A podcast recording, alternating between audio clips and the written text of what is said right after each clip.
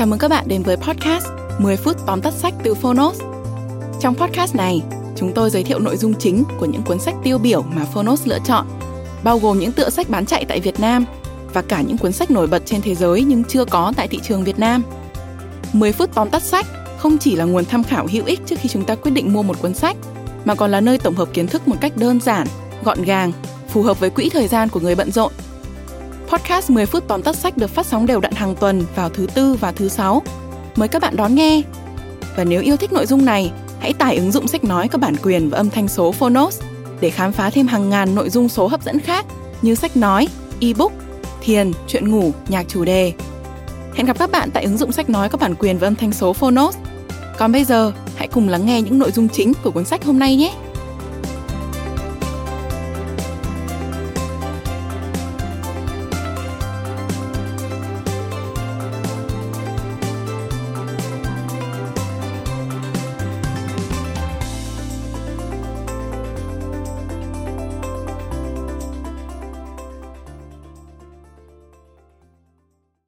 Bạn đang nghe từ Phonos. Tóm tắt sách: Vững tâm, bền chí, ắt thành công. Tác giả: Angela Duckworth.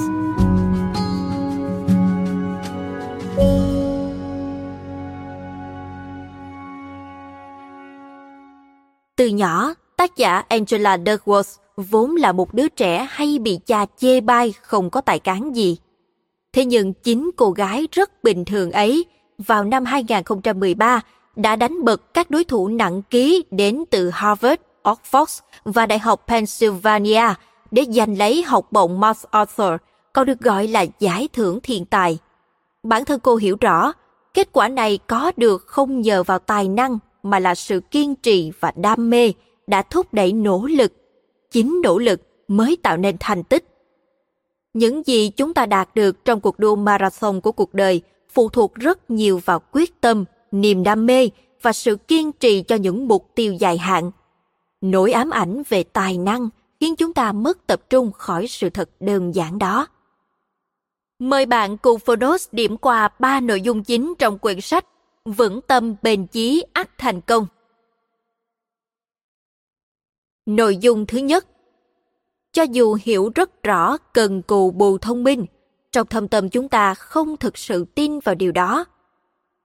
Khi trả lời câu hỏi khảo sát về tầm quan trọng giữa chăm chỉ và tài năng, sáu mươi sáu phần trăm người được hỏi cho rằng làm việc chăm chỉ quan trọng hơn. Đó là điều chúng ta nghĩ mình tin tưởng và cũng thực lòng muốn tin, cho đến khi những gì thực sự xảy ra khiến niềm tin đó lung lay.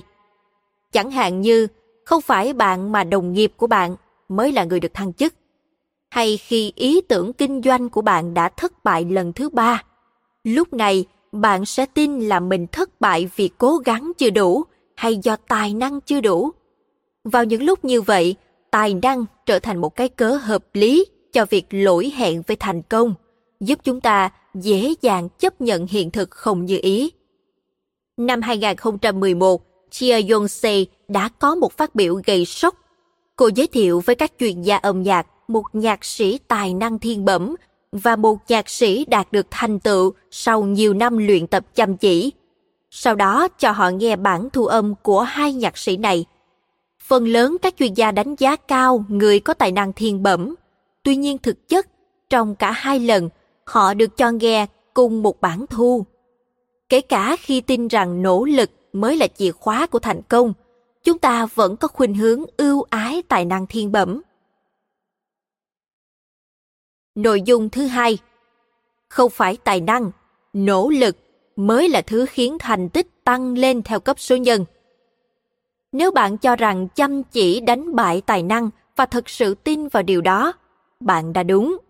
Sau khi quan sát những người thành công trong nhiều lĩnh vực, từ chính trị gia, vận động viên đến nhà văn, Angela đã thiết lập một bộ hai phương trình đơn giản hóa mối tương quan giữa tài năng và nỗ lực như sau: tài năng nhân nỗ lực bằng kỹ năng, kỹ năng nhân nỗ lực bằng thành công. Khi thay phương trình kỹ năng vào phương trình thành công, bạn sẽ có tài năng nhân nỗ lực mũ hai bằng thành công. Nỗ lực của bạn quan trọng hơn theo cấp số nhân so với mức độ tài năng của bạn. Đó có thể là hệ số hai, bảy, mười hoặc en. Tài năng chỉ là thứ ban đầu mang đến cho bạn sự tự tin để dấn thân. Nếu tài năng hạn chế, bạn vẫn có thể thành công nhờ nỗ lực tự thân. Nhưng nếu không nỗ lực, bạn chỉ gặp được thành công khi mơ ngủ. Một ví dụ điển hình có thể kể đến là nhà văn John Irving. Ông bị mắc chứng khó đọc, nhưng nhờ kiên trì theo đuổi sự nghiệp viết lách và nỗ lực không ngừng nghỉ, ông đã trở thành một tiểu thuyết gia, giành được nhiều giải thưởng văn học danh giá, với rất nhiều tác phẩm được chuyển thể thành phim. Điều này một lần nữa chứng minh, nhờ nỗ lực, tài năng trở thành kỹ năng và đồng thời nỗ lực thúc đẩy kỹ năng tạo nên thành tích. Nội dung thứ ba, kiên trì với những mục tiêu nhỏ mỗi ngày để đạt được mục tiêu lớn. Chỉ khi bạn xác lập và hoàn thành những mục tiêu nhỏ hàng ngày, thì bạn mới đến gần hơn với giấc mơ lớn của mình. Nỗ lực nhiều đồng nghĩa với việc bạn sẽ phải đầu tư nhiều thời gian và duy trì động lực cho chặng đường dài. Để làm được điều đó, bạn cần có một tầm nhìn và nuôi dưỡng niềm tin chiến thắng. Tầm nhìn xa về một ước mơ lớn có ý nghĩa sẽ truyền cảm hứng hành động cho bạn.